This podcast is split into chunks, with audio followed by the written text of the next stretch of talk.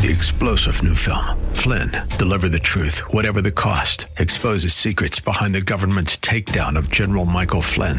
Flynn knew what the intel world had been up to. He ordered the first audit of the use of contractors. This set off alarm bells. He told the truth. He was the most dangerous person for Donald Trump to hire. They had to get rid of Flynn.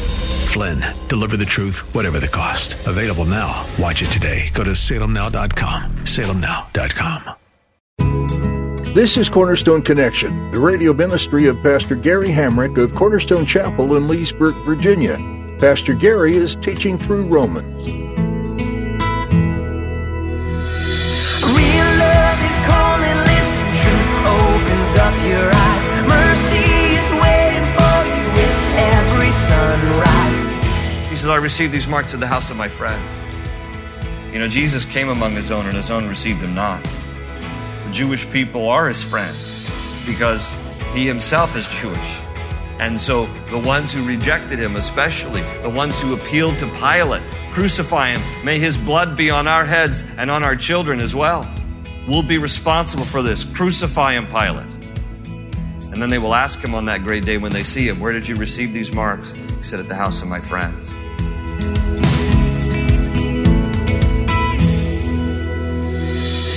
Have you taken for granted the amazing gift of grace you have received from the Lord?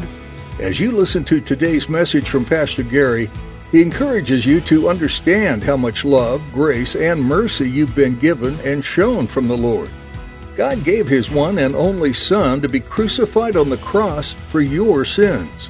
Jesus willingly laid down his life for the hope that you would receive yours. Pastor Gary explains that if you haven't recently thanked the Lord for his sacrifice, do so today. At the close of Pastor Gary's message today, I'll be sharing with you how you can get a copy of today's broadcast of Cornerstone Connection. Subscribe to the podcast or get in touch with us. But for now, let's join Pastor Gary in the book of Romans, chapter 11, with today's edition of Cornerstone Connection. We're going to be in Romans 11, and then, uh, Lord willing, if we have enough time, we'll get into chapter 12 tonight as well. So take your Bibles and turn there to Romans 11. And if you need a Bible, we are happy to supply Bibles for you. Just raise your hand again, and the ushers will be glad to give you a Bible. You know, uh, your, the Bibles are all available on your electronic devices these days, so um, you can get every version language you want. So, um, YouVersion is, is a good a good app to get your, your Bibles in your electronic devices if you want one. I kind of I'm kind of old school. I like the paper. I, I like to write notes. I like to highlight things, and I just like to hold something in my hand besides besides my phone, which is, according to my wife, always in my hand. So, um, anyhow past couple of weeks, we've been making our way through chapters 9, 10, 11, where the central theme that Paul is writing here in the book of Romans has to do primarily with his own people, the Jewish people, uh, because as he speaks very clearly about faith in Christ and what Jesus has done for us on the cross, it's kind of counterintuitive to his own people because the Jews uh, did not initially accept the fact that Jesus was Messiah, most of them, many of them uh, because they had simply been trained in the idea that the way you get to heaven is you just fulfill all the laws of, of the scriptures, and thus then you get on God's good side and you ultimately will be rewarded heaven. Well, the truth is that Jesus came not to abolish the law, but that the law might be fulfilled through him. And everything about scripture in the Old Testament was pointing to Christ.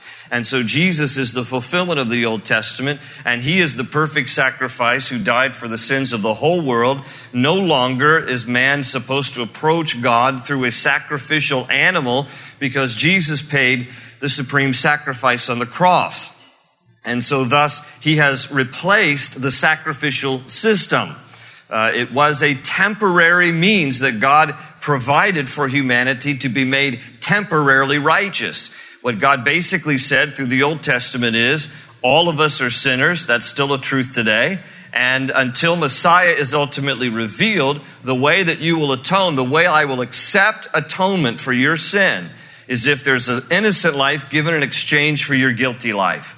Well, what innocent life was there in the world before Christ? So an animal would be a lamb or a goat would be the closest thing to an innocent life that could possibly be offered in exchange for one's guilty life.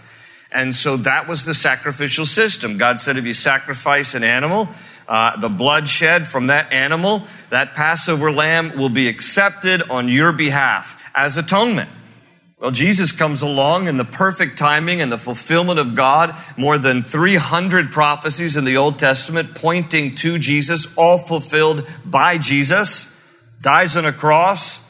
He is the perfect sacrifice for all sins, for all time, for all people. Amen?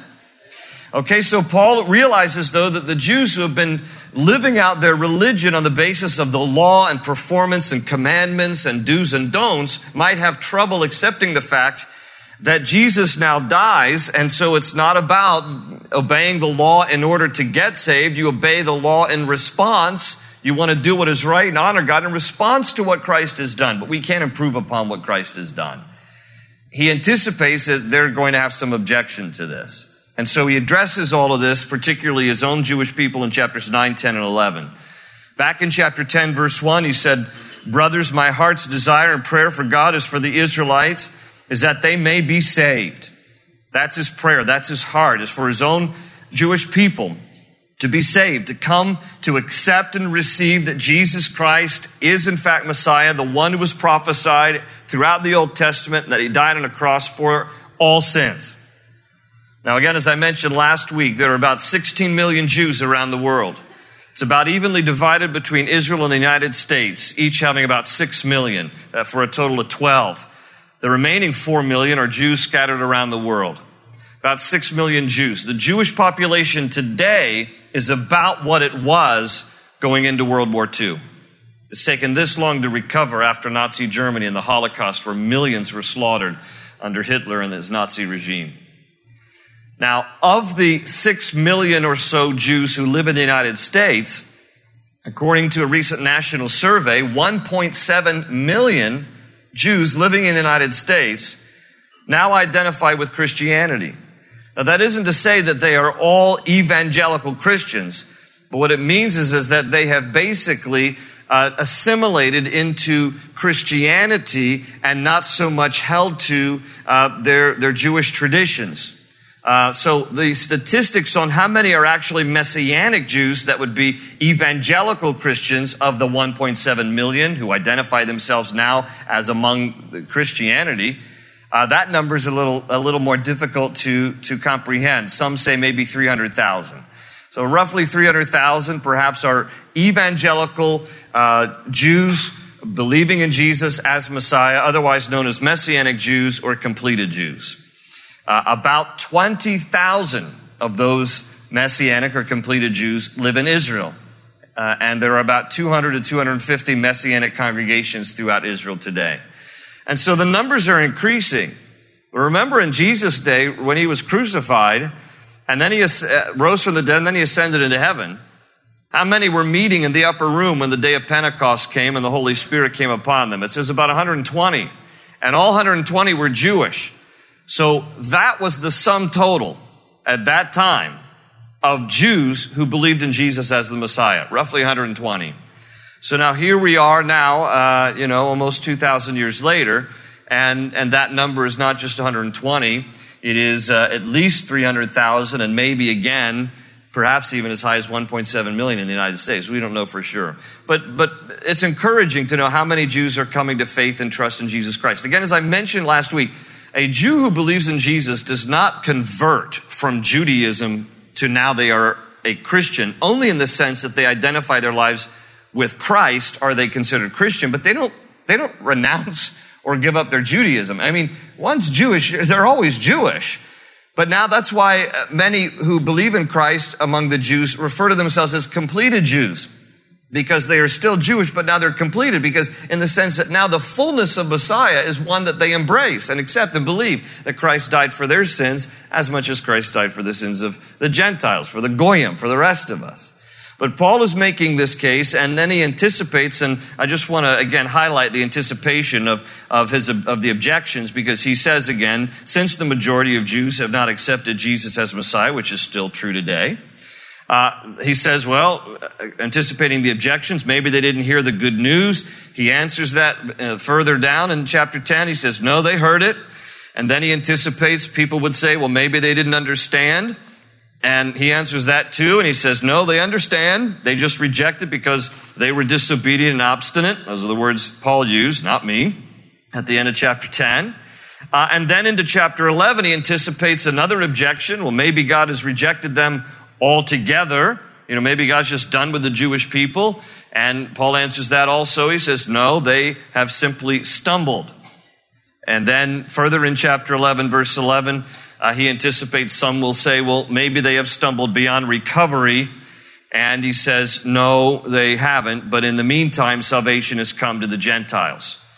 And then he warns the Gentiles, and this is right around where we left off last week, around verse 25 of chapter 11. He, he begins to warn the Gentiles. He says, listen, this is all true, okay? The majority of the Jews have not accepted Christ. They reject him for the time being. Um, he, he says, and during this, this time period where the Jews have primarily rejected Jesus as Messiah, it's an open door opportunity for as many Gentiles to rush in and be saved. However, he warns, don't become conceited and to think that now you're better than the Jews because now you have a, a window of opportunity to receive Christ. Because if you think you're better than the Jews, you're going to become just as conceited as they are because they think they're, that they're better than you, Gentiles. So he says, don't, don't do that because look where it got the Jewish people. And the Jewish people became conceited thinking we're God's chosen people, which they are. We're a special people to God, which they are. Uh, Messiah is going to be revealed for the Jewish people, which he has. And, and so in, in that specialness, they began to think of themselves in, a, in too proud of a way. And, and thus they kind of rejected Jesus. Like, well, we have the law and we're special people. And so we don't, we don't need Jesus. So Paul's now warning the Gentiles, don't you become conceited too, just because they, they have, for the moment, rejected Jesus. So the same conceit can affect you as well if you're not careful. So in verse 25, he says, I do not want you to be ignorant of this mystery, brothers, so that you may not be conceited. This is the warning to the Gentiles. He says, don't, don't go down that path. He says, Israel has experienced a hardening in part until the full number of Gentiles has come in. And so all Israel will be saved. As it is written, the deliverer will come from Zion. He will turn godlessness away from Jacob, and this is my covenant with them when I take away their sins. So he's quoting there a combination of Isaiah and Jeremiah, but he's using Old Testament scriptures to basically say, look, God's not done with the Jewish people. So don't think for a moment he has forsaken them or forgotten them. He has not. And in the meantime, Gentiles, don't become conceited yourselves. Now, as I mentioned last week, in verse 25, he, and verse 26 there, he uses two terms that we need to make sure we define. He talks about the full number of Gentiles in verse 25, and he talks about all Israel being saved in verse 26. So what are these numbers that he's talking about? Again, as I mentioned last week, in Luke 21, 24, Jesus referred to the times of the Gentiles when he was prophesying about the end of the age just prior to his second coming. And in Luke 21, 24, he said, They will fall by the sword and will be taken as prisoners to all nations. Jerusalem will be trampled on by the Gentiles until the time of the Gentiles are fulfilled. The times, actually plural of the Gentiles, are fulfilled. And so Jesus speaks about a time when Jerusalem will be controlled by the Gentiles. But there will be a time when Jerusalem will no longer be controlled by the Gentiles, and thus it is one of the signs that we're living in the end times. Now, in 1967, uh, uh, during the, the uh, Six Day War, uh, Israel did successfully take back Jerusalem for the first time since it was taken out of their hands in 586 BC. So it's possible that we're still living, that we are living now in these days that Jesus speaks of because Jerusalem is now returned into the hands of the Jewish people uh, when in 1967 it was taken back from, from Jordan. So, um, you know, could it, could it be we're living in these end times? You know, I, I can certainly make this definitive statement. We're closer to the return of Jesus tonight than we were last Wednesday night when we were here. All right? I don't know when he's coming again, but I know we're getting closer and closer to his return. And so he speaks about the times of the Gentiles. And then here in Romans, Paul speaks about the full number of Gentiles, that there is apparently a season, a time for the Gentiles.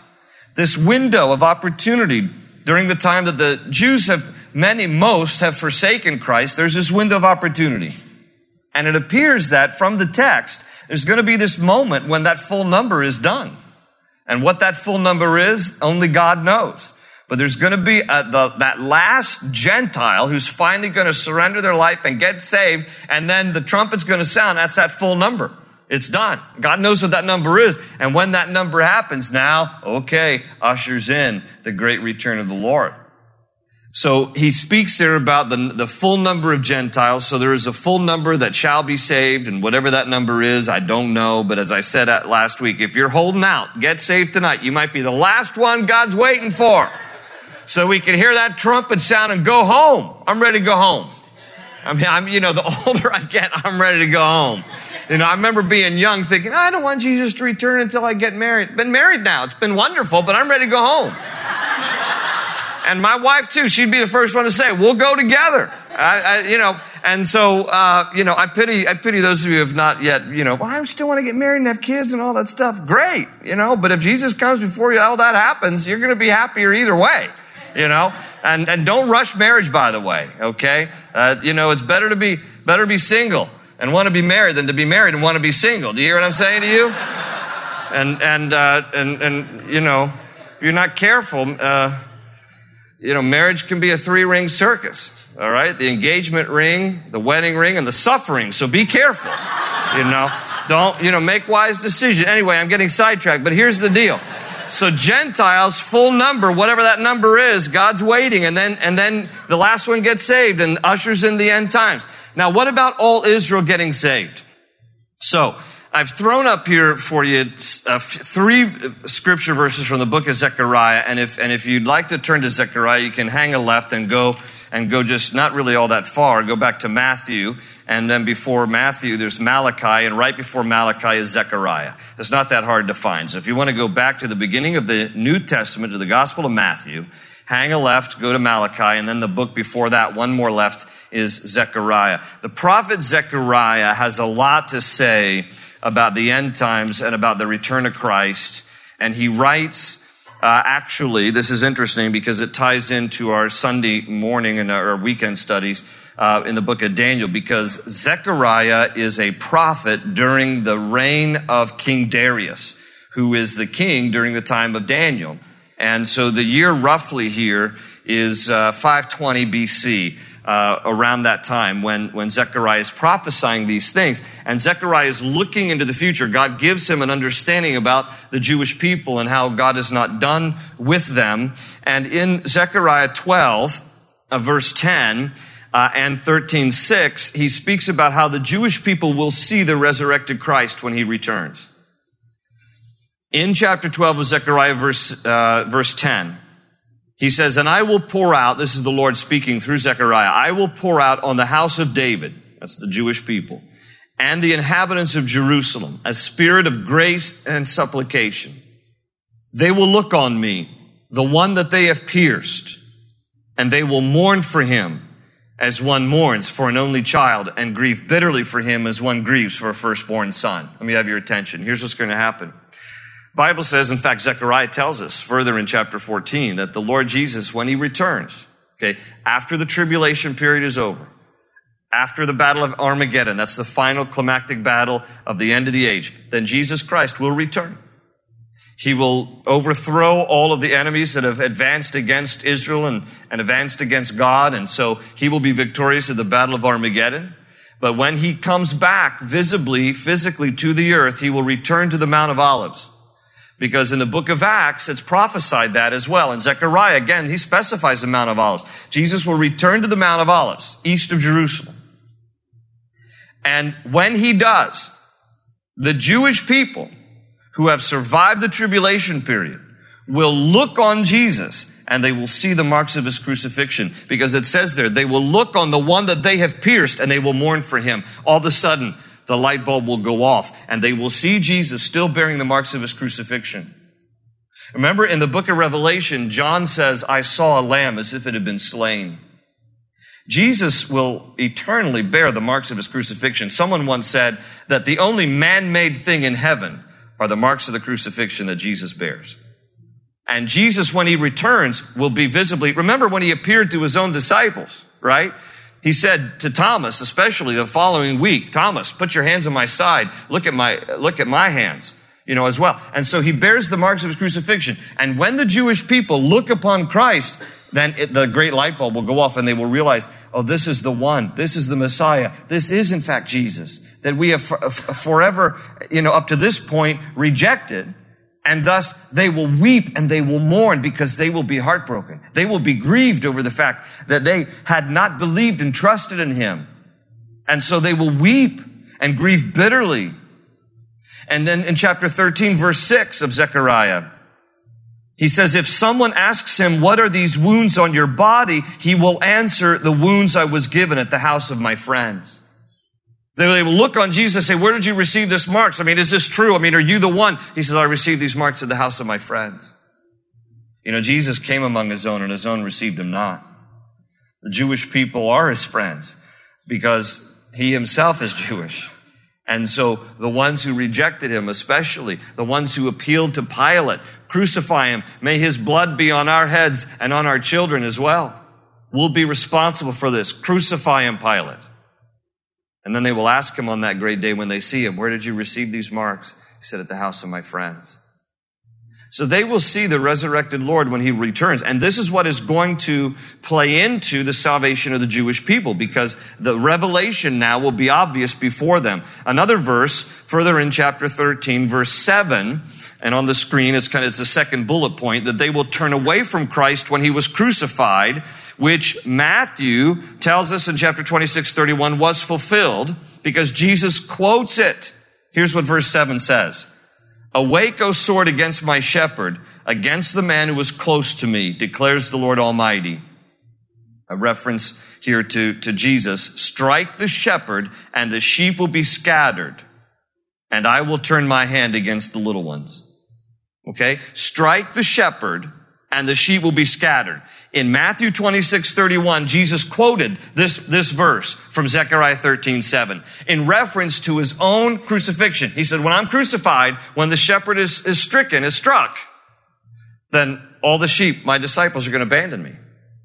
They're all going to forsake me. They're all, for the moment, to protect themselves, they're going to all abandon Jesus. Remember that scene? Where they all fled? Because they were all worried. They didn't want to be associated with Jesus. And so Jesus said, this verse will be fulfilled at the time of my crucifixion. All right. Now, further into, into Zechariah 13, verse 8, it says this In the whole land, declares the Lord, two thirds will be struck down and perish, yet one third will be left in it. This third I will bring into the fire. I will refine them like silver and test them like gold. They will call on my name and I will answer them. I will say, they are my people and they will say, The Lord is our God. This is going to be the great moment when, as Paul said, all Israel will be saved. But please understand what all means. It means that during the period of the Great Tribulation, Zechariah tells us two thirds will perish in the fire of the tribulation. One third will come through it that third that survives the tribulation will all put their faith and trust in Christ. So it is a very bittersweet passage to understand. That when Paul says in Romans 11, 26, that all Israel will be saved, and, and the best commentary on the Bible is the Bible. So when you compare it with Zechariah 13, what it tells us is that all is not every single Jewish person it's the third who survived the tribulation period.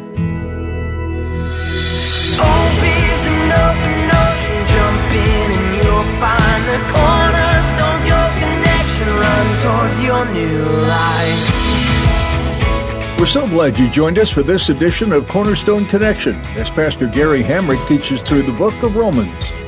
If you'd like to hear this message again or others like it, feel free to visit our website at cornerstoneconnection.cc. You can also download our mobile app so you can have these teachings with you on the go.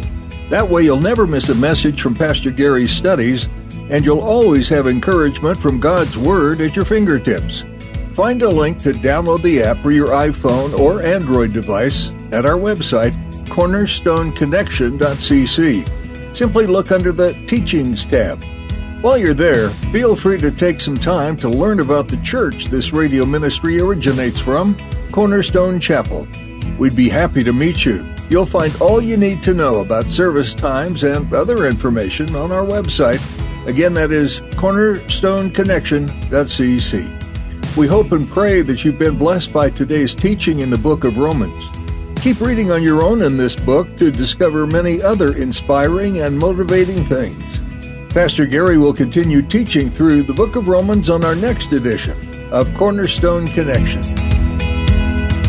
They say you're a wandering soul, that you've got no place to go, but still you know, still you know. you're not alone.